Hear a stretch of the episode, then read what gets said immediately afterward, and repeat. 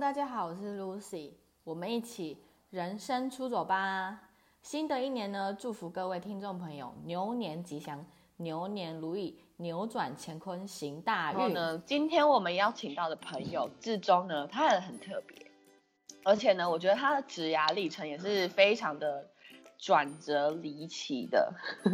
让我们欢迎志忠来跟大家分享他的故事。欢迎志忠，Hello，大家好，我是志忠，祝大家牛年牛逼牛起来。好，那你可以先跟大家简单的自我介绍一下，然后你现在现况可以跟大家说明一下。OK。好，我我住在新店，我都看一下，我是一个伪天龙人，因为我工作都在台北，然后家都住，一直都住在新店。嗯，那我现在是一位人资，然后假日同时我是同时兼职，我是一位斜杠的讲师，那有时候会协助朋友或是企业做一些课程规划。那在做人资之前，其实我的大学我是土木毕土木系毕业的。哎呦，很跳痛 哎。对对对，土木，然后现在做人资，然后又兼职讲师。对对，就斜杠人生写起来的，好斜好斜。那就是我在事先的采访中啊，了解到你的职涯历程，就是中间有经历了几次的转折。就是第一次转折是你是土木系毕业的嘛，然后决定踏入保险业。嗯，对，保险业。决定踏上保险的这个背后因素是什么呢？OK，其实我当时最开始是土木系毕业，但我其实都在玩社团，所以很多人都认为，哎，我应该不是土木的吧？就土木系的同学都不知道我是土木系的，就学弟妹都不知道。那因为打，因为打那个社团跟打工的关系，嗯，所以我后来认识到了保险这个产业，所以我就自己去找保险公司去看到底保险是什么。所以因为我觉得这东西还蛮重要的，所以我那时候是抱持着这样的想法，想说，哎，大家都。都说蛮适合做业务，所以我就因为这样的起源起因，所以我踏进了保险业。哦，哎，你社团是什么社团呢？呃，我是我，因为从小玩童军，所以我大学的时候担任童军社的社长，在大二那年，呃，大二年先跳舞，担任同热舞社社长。大三的时候，因为因为有在跳舞，所以大三是热舞社社长。那大四的时候呢，到学生议会，然后当副议长。负责学校的一些社团经费啊，还有社团的权益的一些维护，这样。嗯哼，哎，那跟你就土木，因为我们可能既定印象中的土木系的同学，他们可能就是比较木讷啊，那种比较温温的。但是你是很外向的土木系同学。对，我是比较外向，比较呃非传统土木的感觉。难怪你的同学都觉得你不像土木系。对 对，那就是你说你就是毕业之后决定踏入保险业，但是这个因为保就是保险，它可能就是一个做业务性质比较，就比较业务性质的工作嘛。但是土木系毕业，你可能去考呃国公家机关的考试，它可能就会变成一种很稳定的生，很稳定又很不错，可能。外对外界来讲是一个很不错收入的一个，嗯，公务员的一个职位。那家人他们可能，他们知道你要从事保险业，他们有反对的声音出现吗？其实我们家比较是放任政策啦，就是 你想去做那就去试试看，所以也不会有，但是不会有什么特别的支持或是反对，就是你用你的方式去尝试这个工作的选择。嗯哼，嗯。那你自己的心态呢？你会觉得说，嗯，可能可能你周边身边的同学他们都是考公务员吧，大多数是吗？嗯，我觉得我们后来回顾看毕业啊，我大概有三分之一的人可能。家里的工作可能跟这些有些关联，所以大家念土木。那另外一部分就觉得我毕业了这个科系，我就往这边走嘛。所以 maybe 考土木技师往工地发展，所以我就往这边走。那我是比较没有去深入的，所以我觉得呃，出来毕业后只是我没有去回顾。求学直接念的科系，我就用我的兴趣去选，那没有深入，所以我就哎，自然而然我路就慢慢就开始走的不一样了。嗯哼，你是选你是择你所爱的路，不是说以你背景的学历来去选择你未来的职业。嗯，对，也可以这么说，就是用这样方式去挑选。嗯哼。那后来就是又有又是什么原因让你离开这个保险业呢？嗯，我觉得我到现在都还是，我一直都是认同保险的意义跟功能，因为其实大家很排斥保险业务员，但其实每个人身上都有一些保单，都有在一些保障的转嫁风险。嗯，可是我觉得我自己到了后期，坦白讲，我觉得我自己的心态有点变了，我已经有点失去当初的初心，就是我想要帮助人，我想要交朋友，但因为随着业绩的压力，我觉得有时候我就会变成好像看到人边看到跟数字一样。我很喜欢这个朋友，我很喜欢这个人，可是我我看到他，我会变成哦，他的 maybe 收入四五万，他可能可以花多少钱？嗯，我觉得有这样的想法，就有已经有点失去我当初想要做的那个念头，所以我就在想说，那我自己到底要的是什么？所以，但我迷惘的那个当下，你还是要前进。所以，我也跟我的主管聊，跟我的以前的老师聊，跟朋友聊，大家觉得，如果你有这样的想法，那你要不要开始思考，保险到底是不是你一直要走的路？嗯，因为其实说实在，我身边也有朋友，他他他在从事保险业，当然。这个行业是当就像你说的，它是每个人会必定会碰到的一个必定会需要的一个东西嘛，因为你就是你不晓得意外跟什么谁先来，是意外跟明天，意外跟明天哪个先到？嗯嗯，对，所以其实保险其实蛮重要，而且你要了解你身身上你不知道你父母给你买了什么保单，或者你自己正在现在需要什么保单，其实保险它这个。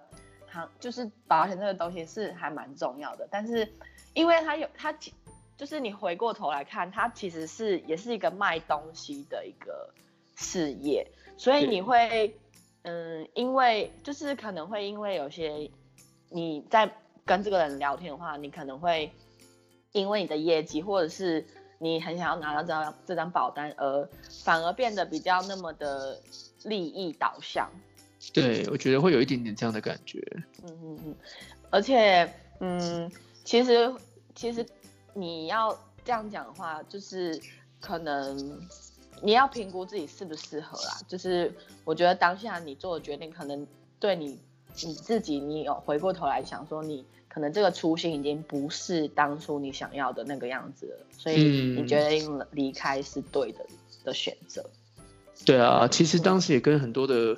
呃，曾经支持过我的客户去聊过，其实他们都很支持我往下一个方向走，所以我觉得我也是一个很幸运的人，就是我支持我的人，同时也支持我选择离开这个地方，到新的环境去继续努力。那他们的保单，我就跟我主管就请主管再帮我继续去服务。那当然，我到我的客户到现在，如果有一些问题想要找我讨论，其实我们也还是都有保持联络的。嗯，但是我觉得保险这个知识你学起来，对你自己。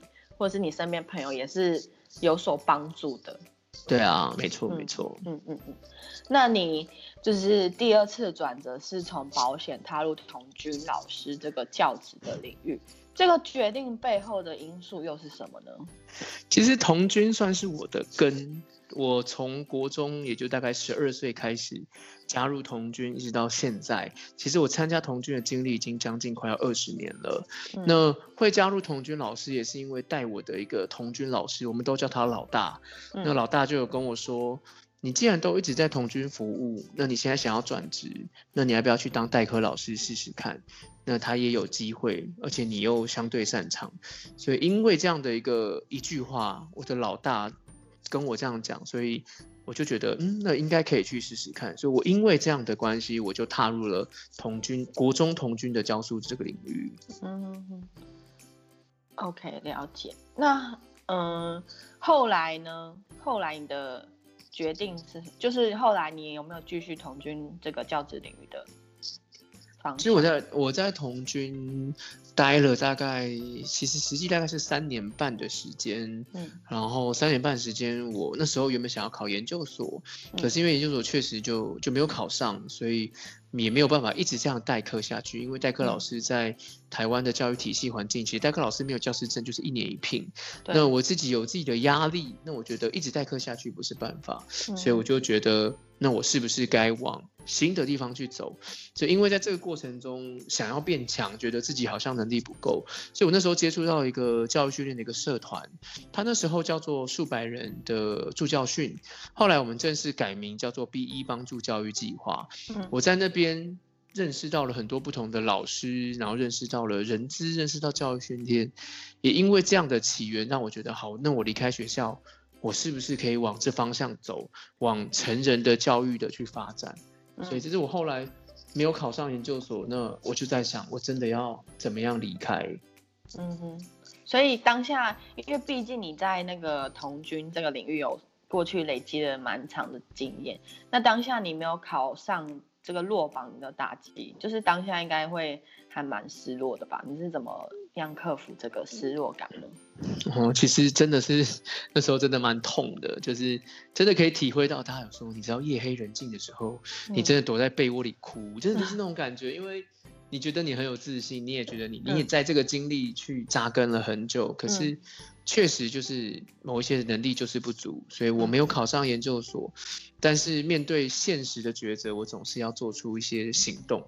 所以我那时候如果就开玩笑说，嗯，我是梁静茹给我的勇气。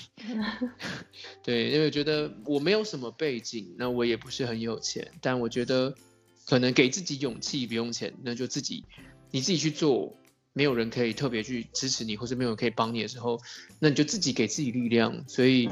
我觉得也是这样的信念吧。我觉得没有什么好好怕的，所以我就自己走出去，从学校离开，正式的踏入教育训练的领域。嗯哼，嗯，所以你是接触了这个 B 帮助教育计划，所以才促使你从童军老师转入人资这个领域的吗？对啊，对啊，对啊，就等于是这边是这边算是我另外一个发展的根，因为在童军老师的那时候，其实我。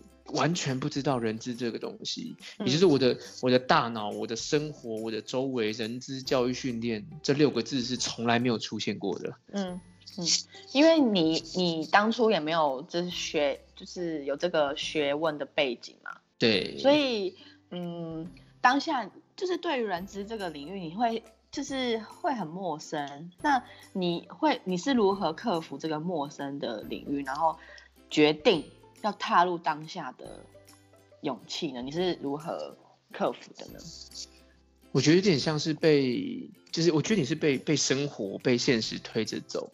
因为当你都不会，其实你就会很慌张。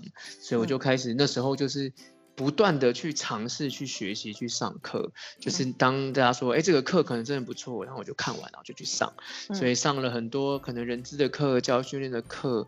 然后一直去学习，让自己觉得好像自己有了一点东西，才敢再出去。所以那一年的时间，其实就是一直在上课，不断的在上课。大家都那时候女朋友都觉得我怎么这么忙，每天都在上课。嗯，因为你你在学习你未来可能成为你职业的一个东西嘛。对对对。而且你背景也也不是这个专业，所以当下你必定是应该就是用尽全力去。得到这个行业必须所要了解的知识内容的，对啊，没错。了解。那你在那个人资的这个领域啊，就是，嗯，以我对你了解，是不是有那个人资，然后管顾跟 HR 这三个你都有走过一次？那在这个这三个的领域当中，你有觉得有让你分享？就是有开心的，或者是印象深刻的事吗，可以跟大家分享一下。OK，其实应该说，我刚刚三个领域就是想说，从跟大家再分享一下，就是我之前是是国中老师，那我自己有在接课程，所以我是一位讲师。嗯，那同时我也做过管顾，做过教育训练，就是帮课企业推广一些课程，帮他们做一些行前的准备、课程的规划，符合他们的需求的课。那再来就是我现在在做的人资，其实我觉得最开心的事情就是。当我把训练计划让课程顺利的进行，让参加的人真的觉得有收获，那我觉得那种感觉是最棒的。就是你花时间去了解，然后找到一个适合的老师，然后让他们公司也觉得哇，这个课程真的对我们是有帮助的。我觉得这个成就感是来自于他们有收获，那我会觉得很棒。那到自己在讲课的时候，我就觉得，其实，在台上的人更要。战战兢兢、如履薄冰的去把你每一个东西叙述的、表达的都弄得更清楚。因为你站在台上，大你是一位老师，所以那个授课的影响力其实会影响很多台下的学生，不管学生是成人、大学生，even 他是高中国中生都是。所以我觉得这个授课影响力也是我我很喜欢，同时我也是一直在。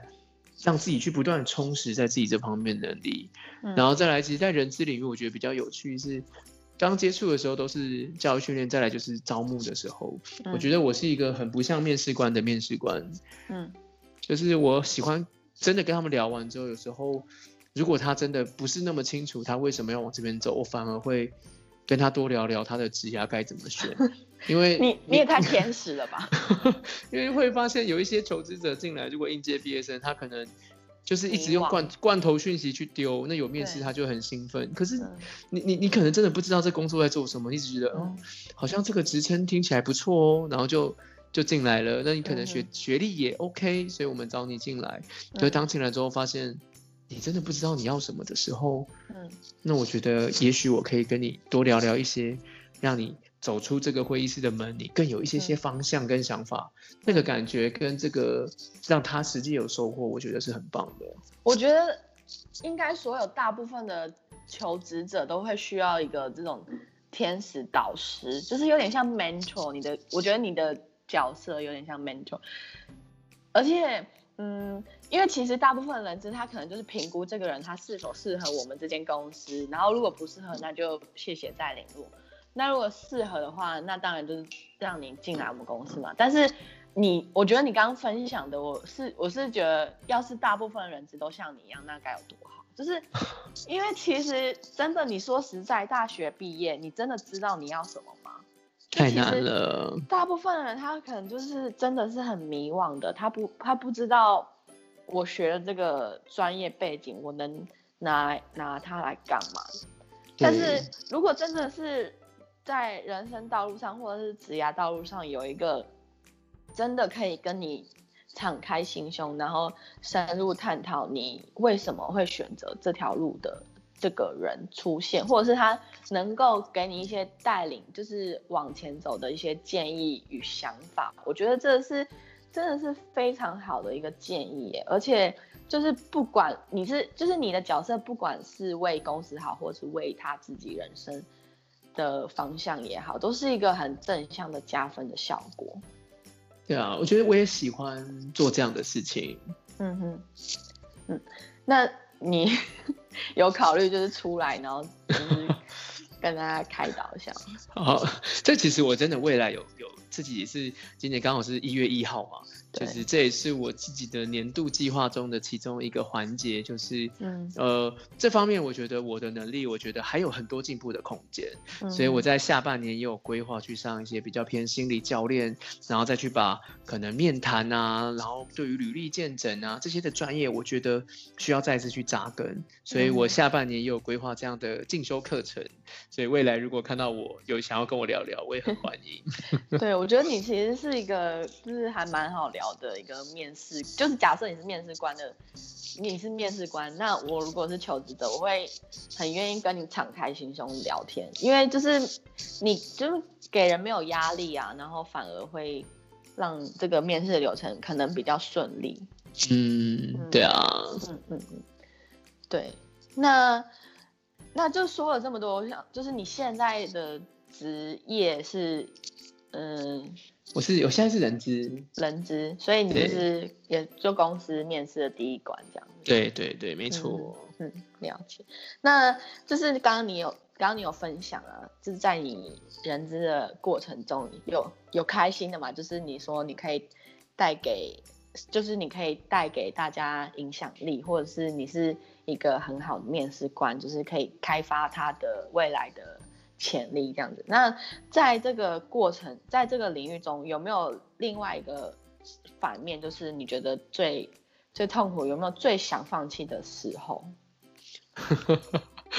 最想放弃的，我我觉得人资一开始进去啊，其实它有很多的是先从行政细节开始，嗯，所以你有很多的一些 paperwork，嗯，那其实对我来讲，我以前其实。呃，我有点排斥行政，所以对我来讲啊，行政啊、文书啊，就是相当于一个是一个细节地狱的感觉。所以刚进去的时候就一直在电脑前面做，其实对我来讲很痛苦。然后有时候真的就是。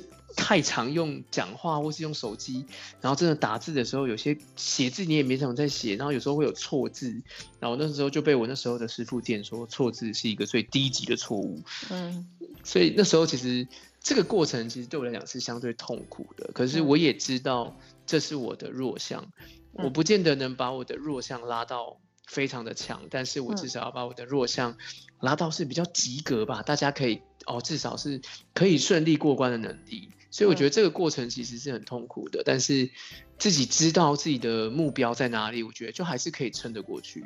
看你现在还在经历吗？还是你现在改正了？现在比较好了，现在比较好了。再一直这样一直这样下去也不是很妙啊。了解。哎，那我想问，就是我之前有访问，也是有访问过人资，然后想问，就是我把问他问题拿来问你。就是一开始你进入人资的领域的时候，你会不会因为像你刚刚说，你都一直接触，还的比重大概比较多都是行政的部分，那你会不会一开始进来的时候就迷惘，说，哎，我怎么一直在做行政工作？那你那那个职涯的，呃，职这是什么职位的迷惘，你有吗？就是因为因为你懂吗？就是学人资，他他可能就是。来到一间公司，他就是要付出他所学，就是帮助企业教育训练，或者是规划课程，就是要付，就是有点比较有点呃规划呃课程的能力。但是大部分的人资可能行政的流程会，比如方说就可能做的比较多，那。会不会当下就很迷惘呢？说，哎，我怎么一直在做行政的工作？嗯，懂懂，可以理解你这个问题。嗯，我觉得，呃，应该要先回到这一个工作的本质，你的角色定位是什么？嗯，因为先进去一开始，其实你都还不了解公司的情况下。我们讲教育训练，回归到最源头是公司希望的政策策略目的是什么，嗯，才会去有教育训练课程。所以其实行政算是所有事物的基础的底。所以如果我们的底都还没有扎根，就一直想要去往外去说，哎，我要去做面谈，我要去做训练，其实你反而会失焦，你就只是为了为了做而做的感觉。嗯，那其实你你并不是在为。公司付出贡献，你只是在做自己想做的事情。嗯，所以我觉得回到人资这个本质来看，你今天的角色定位是要。奠定公司的哪一方面的基础，所以先从那边开始。所以行政真的会是所有的基本。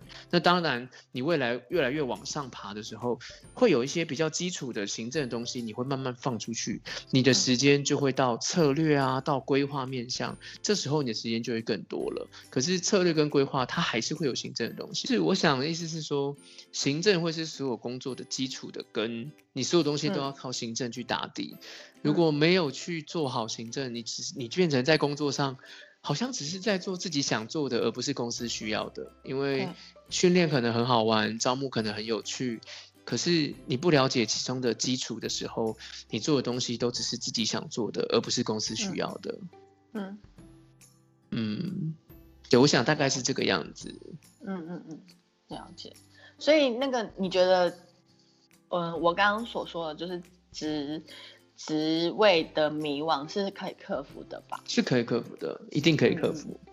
那就是会不会，因为对有些大学新鲜人来说，他可能他大学就念那个人资相关的领域，那他可能一开始进去，想必一定是想要做你刚刚说的策略规划面。那但是他一开始接触到的，其实如果是大部分人工作内容都在行政部分，那你会怎么建议他要？嗯，有那个心态呢？我觉得心态要先想是，你你自己可以看到什么？就是因为我们都会想要做很多很有趣的，可是对你你真的能给他出建议吗？所以我觉得最好建议就是，你如果还没办法撑起你自己的野心的时候，你就好好的去蹲，然后去看看大家怎么做，然后去了解为什么怎么做，然后你去想，如果你在那个角色换位思考。你会做什么样的决定？嗯，不然其实我们刚毕业出去的时候，我如果跟你谈公司策略，跟你谈发展，其实你没有办法回应，你也不知道为什么要做这些事情。嗯哼，了解。我觉得其实回归来讲，就是嗯，刚踏入职场的新生们，他们可能会很想要去展现他自己过去所学的努力，然后展现在职场上面。但是有时候公司在策略方面，他考量的并不是说我不认可你的策略方面的能力，而是说想要你可以。多了解我们公司到底在做什么，嗯，反而是在你累积的这段，就是对我们公司累积了解的这段过程当中，其实我觉得如果有就是有呃野心或有能力的上司，他会慢慢丢一些比较有策略面的呃活动给你进来参与，我觉得当下你就可以好好的就是努力了解公司，然后把你。过去所学的策略运用面拿出来表现，嗯，我觉得就是慢慢慢慢开始嘛。对，刚开始不熟，也不可能什么东西都给你，所以你要慢慢的表现出你的东西，慢慢的让主管、让公司认识你。再来就是把你的能力跟你的态度展现出来。嗯嗯嗯。那人资就是有要像你一样这么努力去。外修一些课程吗？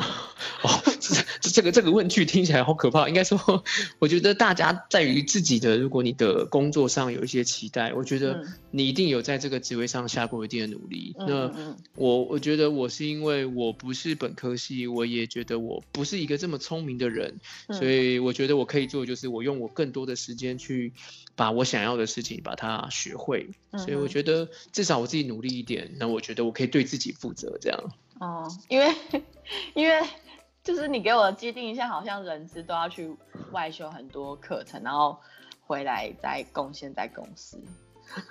应该说，所以大部分看自己。对啊，他但是就是应该说，大部分人资都是很认真的，那就是看他往哪个面向去发展，因为毕竟人资面向就很多，有选育用流，其实都是，只是每个人擅长的面向都不太一样。嗯。了解，那以现阶段来说，算是你达到原先设定的职涯目标吗？就是你从管顾到讲师，然后再进入到 HR。嗯，我觉得回顾来看，其实。这个确实是我正在走这样的路上，只是说我自己是三种身份，我是讲师，我是人资，我也是管顾。我觉得我未来自己走，我希望我是一个可以在一个教育工作上的一个陪伴者。只是说人资是我中间的一个过程，那我需要这样的专业，更需要这样能力，所以我往这边去扎根。那未来我想要成为一个可以陪伴者、可以授课的一个教育工作者，这样。嗯，所以你还是会。嗯，比较多面向在讲师这个部分。对，嗯，了解。那就是我觉得你的回顾你过去的职涯历程来看呢，就是其实身边朋友都给你很多很好的建议，然后让你往一个蛮好的方向去进行的，是这样子说吗？嗯，可以这么说，因为大家都在我可能迷惘的时候，其实也给我很多建议，甚至是有一些人就直接介绍我公司，所以我觉得一路上都有贵人在帮我。嗯哼，因为因为这样子来看啊，其实你大学毕业就是土木系毕业，如果不从事土木系土木的工作的话，你现在的生活，我觉得是就是择你所爱的生活，就是你会。过得比较开心，而且你也可以在台上发光发热。重点是你想要带给底下的人一些知识性的内容，你是可以做到这样子的方向的。对啊，嗯嗯嗯嗯，那就是嗯，听了这么多你的背景故事啊，那有没有一句话是你面对这么多转折、职涯转折的时候，你觉得，或者是对你人生活啦？帮助最大的一句话，可以分享给我们的听众朋友吗？我觉得可能会是一段话。可以，可以。就是我觉得，当我们遇到问题，我们真的都会想要去寻求很多的协助。我们去问朋友、问长辈，亦或者是找一些智者，甚至去卜龟。嗯。但是我觉得，寻找答案的时候，其实你会发现没有一个标准答案。嗯。其实唯一的正解就是你自己的行动跟自己的声音。你，所以我想要跟大家分享是，当遇到问题的时候，我们停下来问问自己，当找到你自己的声音的时候，也许那才是你真正的答案。嗯嗯，所以想跟大家分享这个。其实你你说的没错，但是对有些人来说，他可能就找到自己声音，他的这一段过程是需要花时间的。嗯，确实，他不可能是一触可及的一个东西，所以，嗯，我觉得像你说的，还是要是就是我们会去问身边的朋友啊，可是他们给的一些建议，可能就只是他们过去背景所学，或者是单一面向的想法而已，所以还是要多看多听这样子。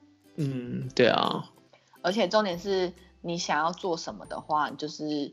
因为我问，就是在我过去采访的一些，就是我的分享的嘉宾啊，他们都是像你一样，就是还蛮有行动力。就是你分享这句话，就是想到，就是想到就去做的这个，就是我觉得，嗯，其实开始并不难，重点是你要怎么开始。嗯，对啊，对，所以其实我觉得方法都很多。其实现在的。科技真的很发达，你 Google 其实很多东西是已经有给你答案了，嗯嗯，但是只是我们都一直找给自己找了很多的理由跟借口，说我没时间啊，我没有背景啊，我没有资源，所以我才会说，那你先问问你自己，到底什么是你真正现在要的，那你就真的会去做，嗯，如果你真的现在觉得他要，我认为你会排除万难。如果现在你你你还有办法去选择的情况下。那你一定可以去做，因为很多朋友会跟我讲说没钱没时间，那我就会看一下，嗯，手机拿 iPhone 最新的，你跟我讲 没钱，就是这个，我觉得是你自己的价值观的一个问题。所以，如果你今天真的想，我认为你一定有办法去做到这些事情，只是你要可以接受它可能真的很慢，就是慢慢来。或者是有些人他可能害怕那个改变，他可能心里想改变，但是。他会害怕，所以他停滞不前。对啊，那也是选择，就是你，你知你知道这个时间因为我们今天其实是已经二零二一的一个开始，但我们都知道每一年都要设定新希望，然后设定新目标。可是到了二一二零二二年的时候，我们再来回顾，又会说啊，这个二零二二年的目标再来回顾，就是你只是一直在重复循环，这种就看起来很美好的一个假象，只是我没有没有跟自己去讲。我们真的去戳破这个假象而已。嗯哼，对啊，好啦，那就是，嗯，非常感谢志忠以上分享。然后他刚才说到了，今天是二零二一年的一月一号嘛，对啊，那也就是希望呢，各位听众朋友都可以设立他你们自己的今年的目标，然后在二零二一年的最后一天呢，然后回顾你今天所设立的目标，看有没有。实际达成，然后我也用志中他刚刚分享这句话，就是送给大家，好不好？